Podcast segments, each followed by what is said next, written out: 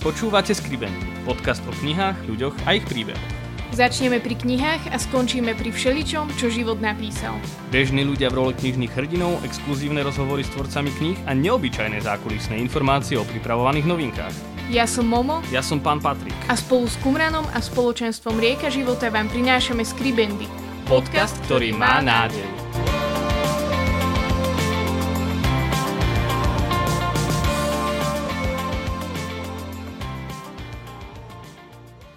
Priatelia, vitajte pri ďalšej epizóde nášho knižného podcastu Skribendy.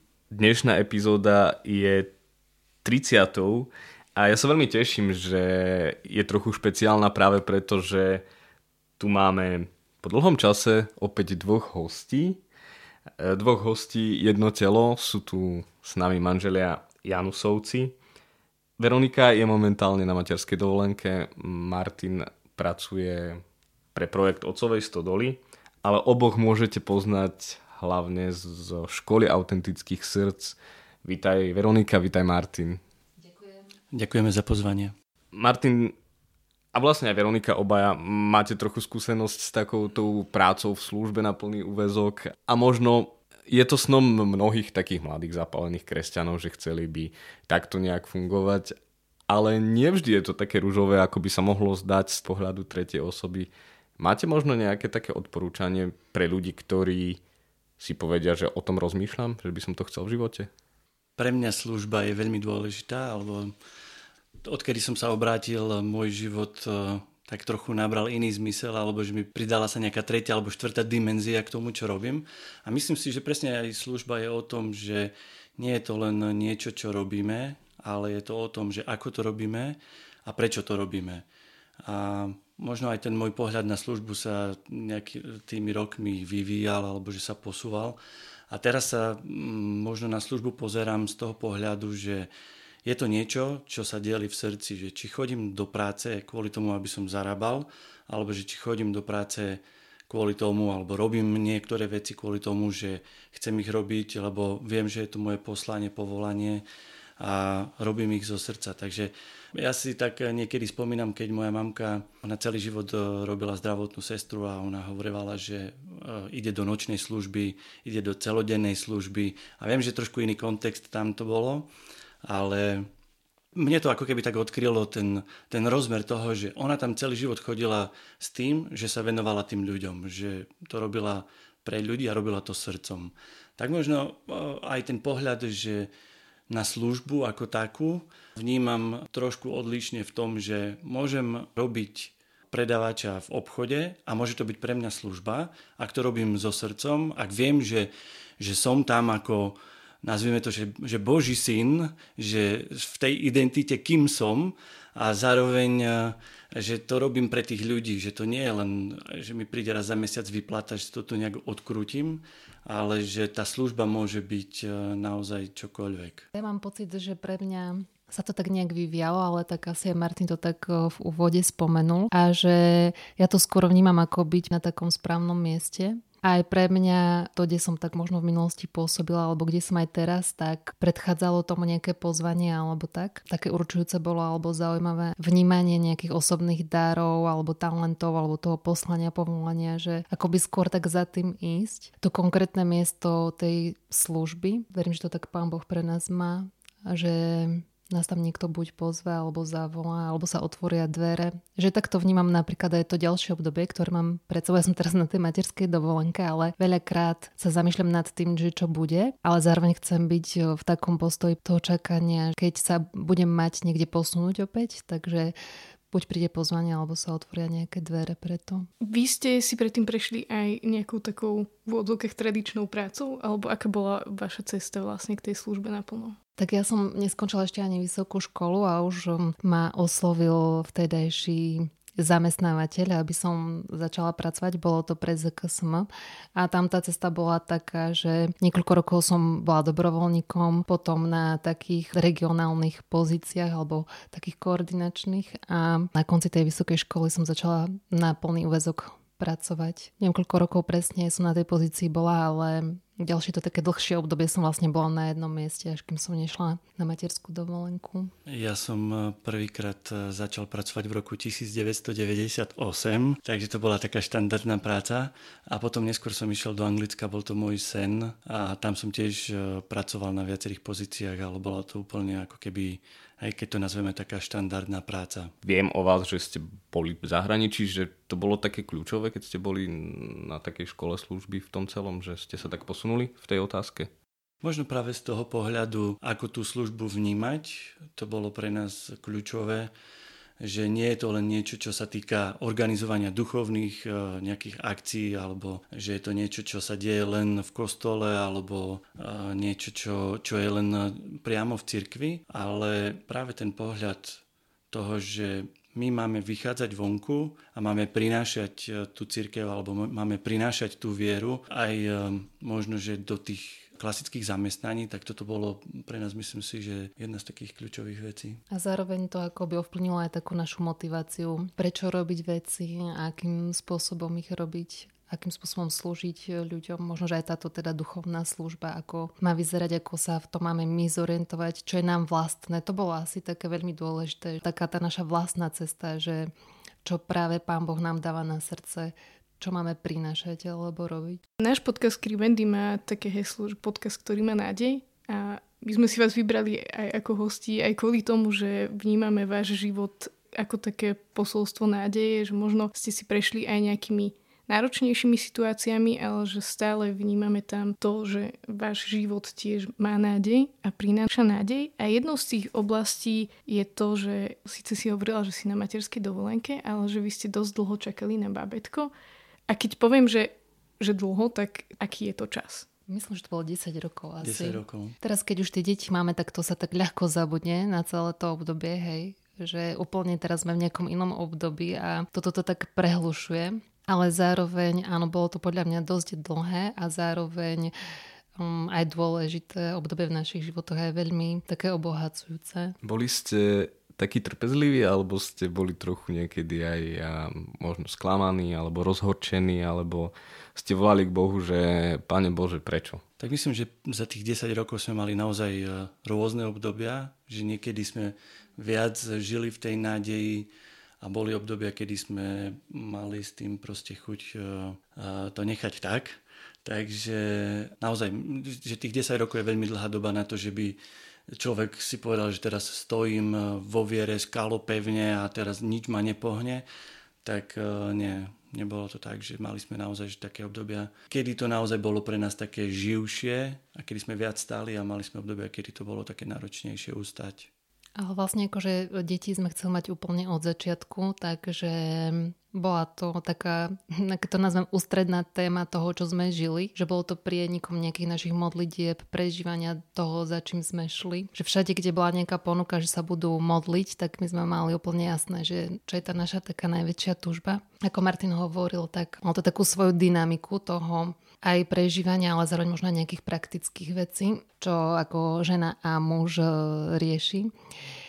Takže aj v tomto sme naozaj urobili, myslím si, že je také maximum a že sme za tým tak šli ako s takým odhodlaním aj s takou dôverou. A aj počas e, tej cesty sme natrafili na rôznych ľudí, aj lekárov alebo proste takú podporu, ktorá bola potrebná. Čo bolo možno takým, e, poviem, majákom nádeje v tom celom prežívaní, že čo vás tak nieslo v tej otázke bábetka? Uh-huh. Myslím si, že to, čo nás nieslo, boli modlitby a potom proroctva, ktoré sme mali možno je to také špeciálne, keď e, sa za nás modlili dvaja ľudia. Dosť tak odvážne išli v tých modlitbách a nám prorokovali, že deti sú za rohom.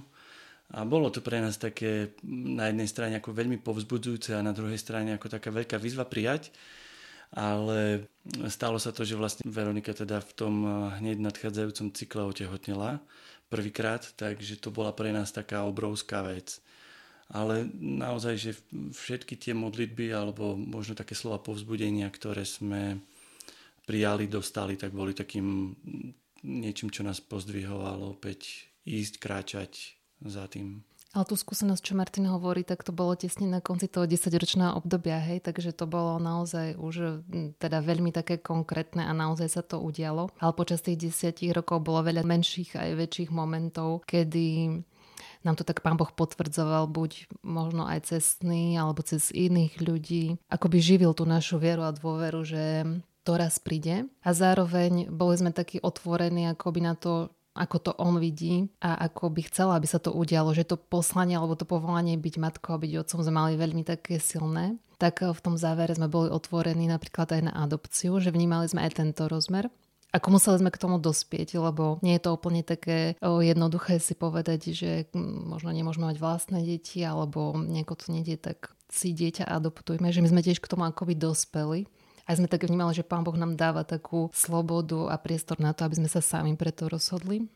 A presne v tom čase, keď sme čakali prvé bábetko, tak sme si dali také kvázi ultimátum časové, že ešte 4 mesiace a sa definitívne rozhodneme a sa zapíšeme teda do nejakého čakacieho zoznamu a tak. Naozaj toto bola akoby taká možnosť a presne to kračanie s Bohom, že k čomu nás tak on v tom celom privedie. Asi pre mňa to bolo také oveľa dôležitejšie prijať vôbec tú možnosť adopcie, že Veronika to prinašala na stôl už oveľa skôr, alebo že častejšie, ale a nejak sa tom mojom srdci som sa nevedel úplne s tým stotožniť. A viem, že presne ako hovorila o tých 4 mesiacoch, že sme si povedali, že dobre, že ja som, ja som to v sebe tak prijal, že ideme do toho, že tou podstátou toho rodičovstva nie je teraz, že to musí byť moje dieťa, alebo respektíve naše dieťa, ale že to, aby sme vychovávali a dali možno príležitosť a šancu nejakému dieťaťu, ktoré by tú šancu nemalo, tak ja som sa ako vo svojom vnútri alebo vo svojom srdci tak nastavil, že áno, že, že pripúšťam takú možnosť. A myslím si, ja to tak beriem, že to bola jedna z takých vecí,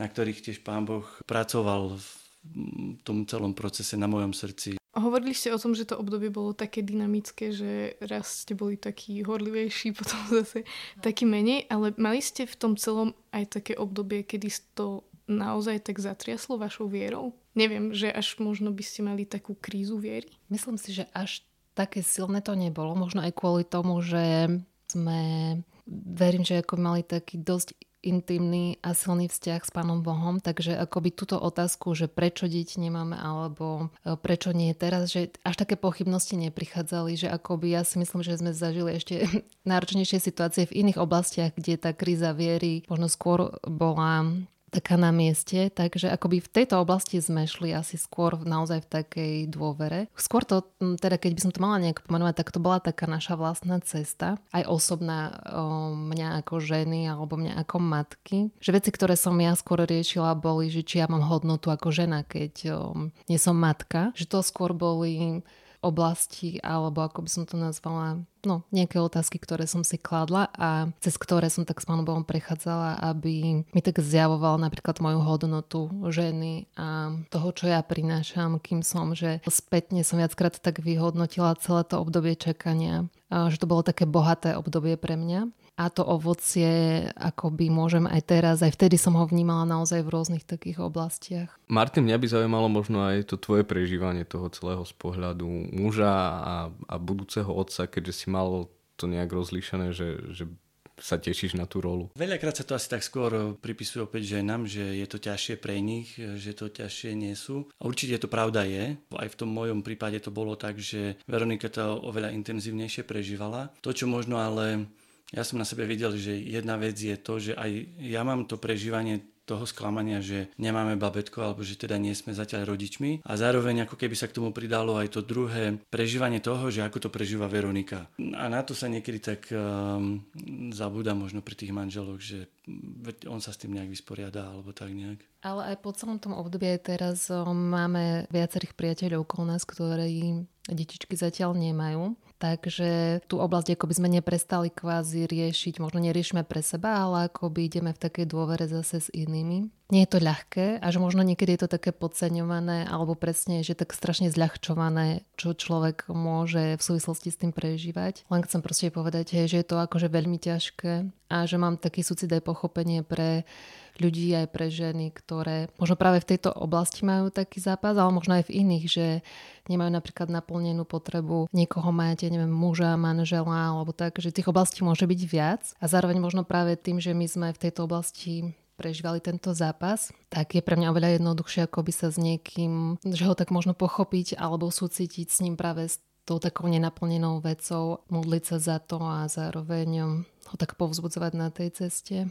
Keď hovoríš o tom povzbudení, tak my sme aj tak s Patrikom rozmýšľali nad tým, že často tie kresťanské povzbudenia sú ako keby že trošku také provokatívne. Hej? Že áno, že úplne nerozumiem tomu človeku, ale mu poviem, že veď pán Boh má svoj čas, alebo on má pre teba teraz niečo lepšie, alebo niečo také, čo skôr toho človeka možno tak ako keby zotrie. Je nejaké pozbudenie, ktoré, ktoré vy máte pre tých ľudí, ktorí možno čakajú alebo s tým zápasia? Možno taký môj osobný postoj je akoby tak neustále to byť a vypočuť a zároveň sa modliť akože s vierou, že toto je jeden zo spôsobov, do ktorého ja viem kedykoľvek akoby vstúpiť, alebo môžem byť taká aktívna. Takže akoby byť um, s tým druhým človekom alebo s tou druhou ženou naozaj stať v takej dôvere a v tom takom povzbudení a napríklad aj v pochopení tej túžby, že je veľmi taká silná, že neprinášať možno nejaké ďalšie riešenia.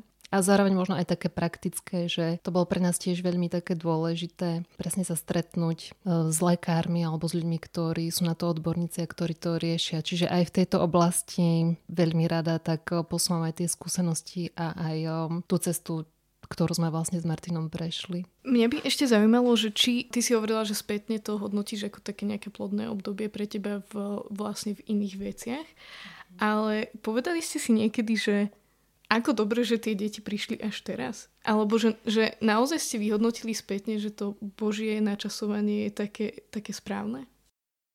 Ja to tak hovorím, že keby som mal deti pred 15-20 rokmi, takže by som ich trochu tak ľutoval. Ako z toho pohľadu, že kde som sa ja vtedy nachádzal. Pre mňa osobne to obdobie toho čakania, alebo to, že sme spoločne prechádzali, alebo dokázali sme, alebo mali sme vôbec priestor aj my s Veronikou v našom manželstve rásť, že veľa, veľa možno, že ľudí, ktorí proste, keď sa zoberú, tak hneď majú deti, tak e, je to taká obrovská vec, ktorá výrazne ovplyvní celý e, aj chod rodiny, ale zároveň aj vzťah manželov. Takže malo to tú výhodu, že sme dokázali, myslím si, že preprocesovať veľa vecí v našom vzťahu a zároveň, že ja tak možno, že môžem povedať, že som trošku ďalej, ako keď bol pred 15 rokmi. Ale možno aj taký ten rozmer seba vnímania a presne uvedomovania si seba a toho, kým sme, že akoby sme mali na to dostatok priestoru to riešiť. Možno, že predtým a že teraz, keď tie detičky máme, tak možno môžeme byť viac zamerané práve na nich ako na seba, že by sme v tom veľmi rie- riešili nejak seba alebo tak. Môže to znieť tak neuveriteľne, ale proste my sme to fakt zažili aj na takom tom úplne načasovaní toho, kedy tie deti prišli, že to bolo obdobie, kedy mali prísť, že je to prvé babetko, o ktoré sme prišli, tak vlastne keď som zistila, že som tehotná, tak prvé čo, tak som pozerala, že kedy vlastne to tak nejak vychádza, že by sa malo narodiť. Kalkulačka toho pôrodu ukázala dátum, kedy vlastne meniny slávy Jan a moja sestra vlastne keď bola chorá, to bolo neviem koľko, možno 8 rokov predtým, nielen keď bola chorá, ale intenzívne nám proste žehnala v tom, aby sme deti mali, ale také konkrétne proste pr- proroctvo alebo tú modlitbu mala, keď bola chorá, povedala, že Jan sa bude volať, tak to bolo veľmi také silné proste zistiť, že presne to babetko sa má narodiť na Jana. Čiže to bolo naozaj takým potvrdením, že aj toho slova, aj proste toho načasovania. Ďalšia taká zaujímavá vec bola, že dva roky predtým, ako sme toto prvé babetko čakali, tak jedna pani to na v meste založila s Martinovou mamkou, akože tú modlitebnú rúžu, že sa modlili vlastne desiatky ruženca, vlastne intenzívne to bolo v tom čase, hej, skoro dva roky a mala zaznačený dátum, že kedy sa začali modliť tú rúžu a presne to bolo na Jana. Že to bolo úplne také neuveriteľné naozaj, hej, že taký obrovský zázrak. Zároveň potom to bolo aj také obrovské sklamanie, lebo sme o toto babetko vlastne prišli v tom prvom trimestri. Aj to, čo potom následovalo s tou ďalšou našou dcerou, ktorú tu dnes máme, Kristu, alebo s našim e, synom Jonatánom, tak e, tiež bolo veľmi také silné. Obidve detičky sa narodili vlastne rovnaký deň, 4.6. A teda nebolo to nejak ovplyvnené, to bolo úplne prirodzené pôrody. Takže naozaj veľa takých, niekto by povedal, že zanedbateľných vecí, ale pre nás úplne takých významných, že v tom proste vo všetkom tom počujeme tak, ako Pán Boh v tom bol s nami a aj s našimi deťmi. Pretočme trochu list od uh, rodinnej problematiky a, a poďme na to trochu z inej strany. Martin, ty pracuješ veľa s mužmi, slúžiš mužom. A mne tak pritom napadá, že prečo vôbec e, by sme mali, alebo, alebo muži potrebujú nejakú službu, špeciálnu formáciu? To je veľmi dobrá otázka, lebo úplne prirodzene sa pozeráme na to, že deťom sa potrebujeme venovať, veď e, deti sú naša budúcnosť, alebo mladým sa venujeme, lebo sú v nejakom náročnom období života, alebo že ženy majú nejaké skupinky, stredka. Na nás alebo na mužoch sa trochu tak niekedy opomína alebo zabúda, alebo že sa to berie, že my veľakrát sa tak vysporiadáme s vecami a nepotrebujeme sa stretávať, stačí nám ísť niekedy na pivo. A možno, že práve to je to, že, že keď chlapi to nemajú, nejaký priestor na to, kde by mohli zdieľať svoje srdcia, kde by mohli ísť viac do hĺbky, tak potom e, to jediné riešenie je ísť na pivo a potom to trochu tak e, zlyháva. Ale pre mňa osobne, ja napríklad tiež e, som sa vôbec tým začal zaoberať aj kvôli sebe. Naštartovala to kniha Divoky v srdci od Johna Eldridgea. Bol to trochu taký dlhší príbeh, lebo mne asi v roku 2008 niekto podaroval, ja som si prečítal prvé tri strany a on tak poeticky tam opisuje kone, západ slnka a všetko. Ja som si povedal, že ja som taký typ, že urob 1, 2, 3 body a tak ďalej, tak som to položil po troch stranách na pár rokov na poličku a v 2011 som sa dostal k tej knihe opäť a som až nerozumel, že ako on dokáže opisovať to, čo prežívam. Tak eh, pre mňa to bol taký štart eh, do toho zamýšľania sa vôbec nad svojou mužnosťou a nad tým, že je to dôležité riešiť. Má služba mužom nejaké také špecifika, že potrebujú taký špeciálny prístup, povedzme? Tak myslím, že už samotné špecifikum je tá špeciálna cieľová skupina ako muži, že aj my si niekedy tak radi si to nepriznáme, že vôbec niečo potrebujeme. A možno práve to povzbudenie alebo nejaká taká motivácia k tomu, že sa stretnúť alebo zamerať sa na seba alebo ísť vôbec eh, pozrieť sa do svojho srdca. Myslím si, že pre mnohých mužov pri tom dnešnom životnom štýle, kedy majú strašne veľa práce v rodine a neviem čo všetko je, sú to také veci, na ktoré ako keby že nemajú až tak veľa času. Služba sa vlastne odohráva v rámci projektu Otcova Stodola aj v priestore, teda Stodole. Čo možno je takúto víziou tej služby a toho celého programu čo vlastne chce s mužov v úvodzovkách vytvoriť alebo pretvoriť alebo prebudiť v nich? Tak my sme si pomenovali, že našou víziou je veľká premena mužov na Slovensku a to je aj, aj tá kvantitatívna, že sa veľa e, chlapov vlastne, ako keby veľa chlapov prejde tou premenou srdca a zároveň potom tá veľká aj v tej, e, z toho pohľadu kvality, že každý ten jednotlivec prežije v tom srdci čo najväčšiu premenu. Ale mne niekedy ešte v roku 2010, keď som čítal Starý zákon, tak Boh tak ukazoval takú víziu, keď som e, na viacerých miestach narazil na to, ako Izraeliti išli do boja a bojovali ako jeden muž. A som až nerozumel, že som mal obdobie niekoľkých mesiacov, kde mi to, ale že mi to tak vyskakovalo, že, že jeden muž, že čo to znamená, že išli ako jeden muž. Práve to sa stalo takou možno nejakou víziou, ktorú ja mám v srdci, že, že máme byť my ako muži, ako jeden muž, že sme jedno telo, telo Kristovo a máme zapasiť spoločne, ako zapasili Izraeliti ako jeden muž a prakticky možno práve v tých skupinkách mužských a v tých spoločenstvách, kedy je možno väčší tlak na jednotlivca, ale ako skupina, ako jeden muž to dokážeme pretlačiť. Spomínali sme to, že to materstvo sa, alebo to čakanie na babetko sa viac spája s matkou a tuto sa vyskyta taká otázka, že táto problematika mužskosti vlastne patrí iba mužom, hej? že muži si to tam riešia v tej stodole a oni tam majú ten taký svoj svet.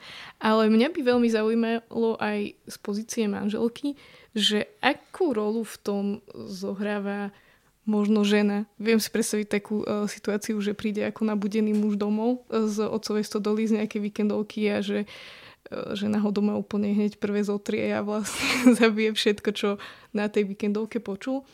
Ako môžeme my možno prispieť k tomu budovaniu tej mužskosti? Mne sa veľmi uh, páčila kniha, alebo páči kniha Láska a úcta.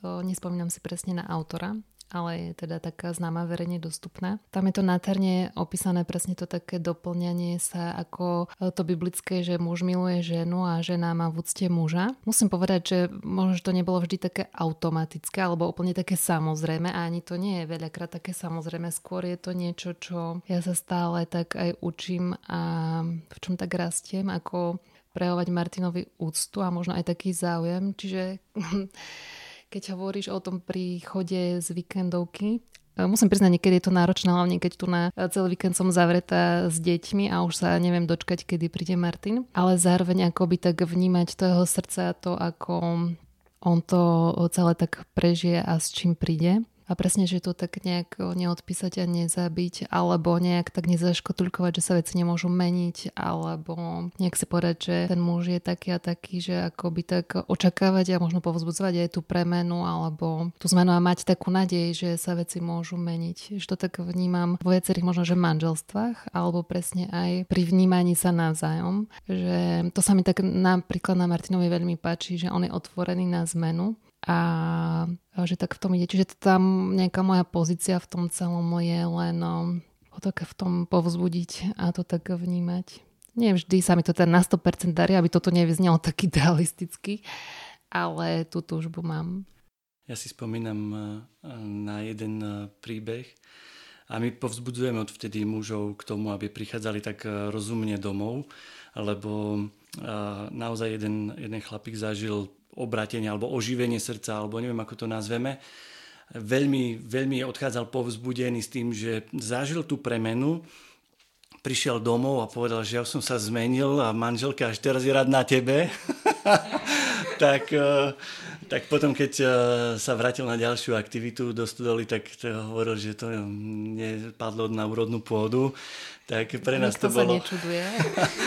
pre nás to bolo takým, takým veľkým znamením toho, že musíme pripravovať tých chlapov na to, že keď prídu domov, že, že prístam s takým eh, rozumným nastavením.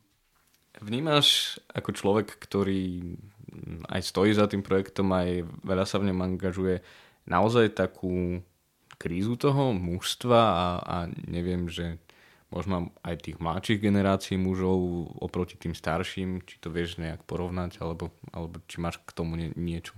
Tak možno keď uh, sa pozrieme na, na nejaké generácie pred nami, čo boli, tak um, myslím, že mali trošku inú situáciu v tom, že mali už viac nejak naliňajkovanú tú svoju životnú dráhu, že keď otec bol kovač a narodil sa mu syn, tak s veľkou pravdepodobnosťou bol kovač. Ale že teraz v tej dobe, v ktorej žijeme, tak je veľa, veľa možností a veľa vecí takých otvorených. Viem, že sa niekedy hovorilo o našej spoločnosti, že je tekutá. Ja si myslím, že už teraz je tá naša spoločnosť ako rozbúrené more v búrke, že je to dosť také turbulentné a že práve pre tých mužov, ak nemajú hodenú nejakú kotvu, čoho sa môžu držať, tak potom idú tou búrkou alebo plávajú tou búrkou skoro tú zachranu, aby sa nepotopili, ako to, aby, aby oni nejak v živote vládli alebo viedli svoju rodinu alebo tých blízkych eh, tým správnym smerom. Ale to je možno iba keď môžem doplniť. Mi napadá, keď uh, počas tých víkendoviek, ktoré sa v stodole dejú, tak uh, tí muži sú tam rôznych vekových kategórií a rôzneho zamerania, ako je to naterné, proste sa dokážu doplňať a starší vypočuť možno mladšieho alebo naopak. Máme teraz pred sebou aktivitu, kde máme úzko vyhranené, že sú to mladí muži od 18 do 23, ale máme potom aj uh, presne aktivity, kde sú rôzne vekové kategórie a je to bohatstvo naozaj, že vidieť, zdieľať sa možno 20-ročného mladého muža a potom v tej istej skupinke je človek, ktorý má po 60 alebo mali sme už aj po 70 Ty si spomínal, že v celej tej službe si bol aj inšpirovaný tým starým zákonom, že si tam čítal, že, že išli ako jeden muž a bojovali ako jeden muž.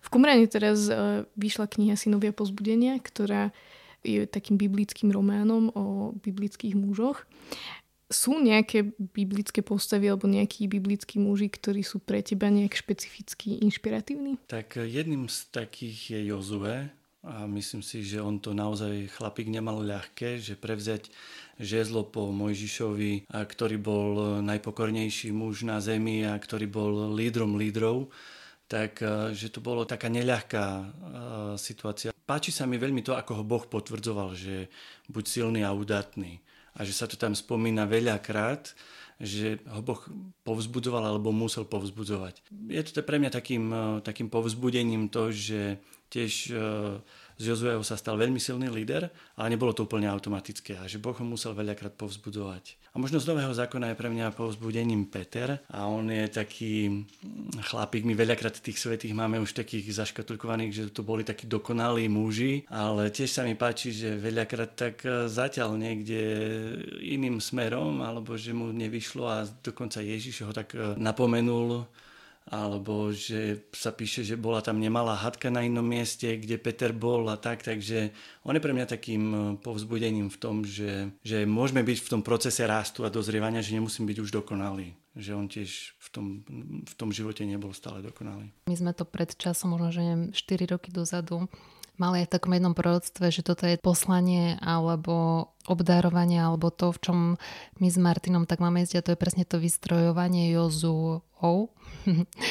Čiže ľudí okolo nás, ktorí presne potrebujú takéto nasmerovanie alebo potvrdenie tom, v čom oni majú, ktorú oblasť možno, že posnúť. Tak ako Jozue mal novú rolu, keď sa stal lídrom, tak vlastne aj ty máš nové role, najprv si sa stal manželom a neskôr aj otcom.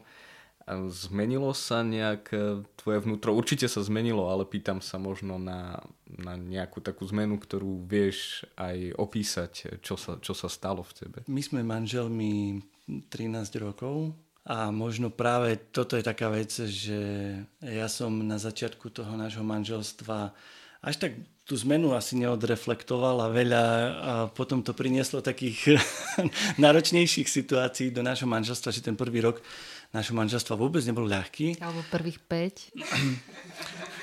tak prvý bol neľahký a potom boli troška lepšie. Ale myslím si, že je dôležité, že by muž odreflektoval každú zmenu v svojom živote. A možno Veronika by povedala, že tú zmenu, keď som sa stal otcom, tak e, že som do toho trochu tak zrelšie vstúpil, e, že som to tak e, odreflektoval.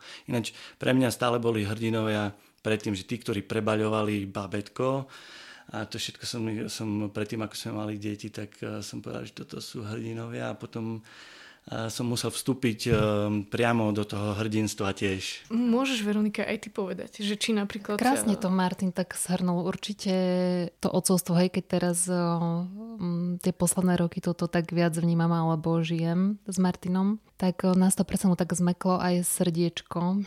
A veľakrát naozaj um, tie jeho postoje alebo to, akým spôsobom on jedna s našimi deťmi, alebo ako sa pre nich obetuje, tak je také neuveriteľné a veľmi také krásne. Veľa vecí ku mne hovorí Boh ako otec práve z môjho pohľadu, ako otec e, svojich detí. Si tak uvedomujem, že keď e, že tam predsa len tá moja láska je obmedzená ale že aká veľká láska, keď ja dokážem ako keby tak milovať svoje deti, že aká veľká musí byť tá Božia láska alebo tá láska nebeského Otca voči nám, že to si ani nevieme predstaviť veľa. V Otcovej stodole okrem toho, že vlastne prebieha tá formácia mužov a že je to takým centrom toho všetkého, tak sa tam organizujú aj víkendovky šasky. Hovorím zámerne tú skratku, lebo táto skratka vlastne vyjadruje ako keby dva názvy alebo možno teraz už iba jeden, ale je to vlastne škola autentických srdc a aj škola animatorského sprevádzania. Prečo to má vlastne tieto dva názvy, alebo aká je vízia toho celého? My sme šasku robili prvýkrát e, v školskom roku 2010-2011 a takou nositeľkou tej vízie bola práve e, Ľudka Hagovská, Veronikina sestra, a vtedy ona mala tú víziu presne vytvoriť tými ľudí, ktoré sa budú venovať sprevádzaniu. Prvý ročník sme to urobili pod tým názvom, že škola animatorského sprevádzania a viac to bolo zamerané na to, na to sprevádzanie a na to vystrojovanie tých ľudí, prakticky na to sprevádzanie. A ľudka zomrela v roku 2012 a šásku sme ako keby tak prevzali potom po nej ako dedictvo a keď sme ju robili prvý ročník sami, teda bez nej, s týmom ľudí, tak e, práve Zuzka Vengliková prišla s, takým, e, s takou myšlenkou, keď sme sa tak e, pozerali z vrchu na tie témy, ktoré preberáme a na to, na čo sme zameraní, že, že je to o tom ako keby, že o tom zameraní, že, že ako byť autentický v srdci alebo mať autentické srdce a zrazu nám to otvorilo úplne nový rozmer celého toho zamerania školy, že, že je to niečo, na čo my sme oveľa viac zameraní na toho človeka, ktorý tam je, ktorý sa síce potom bude venovať tým sprevádzaním ďalším, ale že sme viac zameraní na to, aby, aby tí ľudia, ktorí sú účastníkmi, tak uh, prežili tú, tú autentickosť, jedinečnosť, aby žili tú autentickosť. A asi najpoužívanejším uh, slovom v tejto škole je slovo proces tak presne ako my to tam veľmi tak um, prinášame stále, že každý z nás je v procese a sa vyvíja, sme na nejakej ceste, tak aj táto škola je akoby v takom procese, že aj my sami sa z toho smejeme, že každý ročník je tak trochu iný. A tí, čo možno absolvovali ten ročník pred troma rokmi, by sa im oplatilo možno znova prísť, lebo znova sme sa niekam posunuli, ale presne tak, ako sa hýbeme my ako jednotlivci, ako tým ľudí, ktorí to robíme, tak aj táto škola sa vyvíja a pôvodne to vzniklo ako také voľné pokračovanie animatorskej školy ale teda čo poznáme, že v tých jednotlivých diecezach sú tieto diecezné animatorské školy a ako taká ďalšia ponuka alebo rozšírenie, tak myslím, že teraz je to presne skôr niečo také samostatné určené pre kohokoľvek, kto chce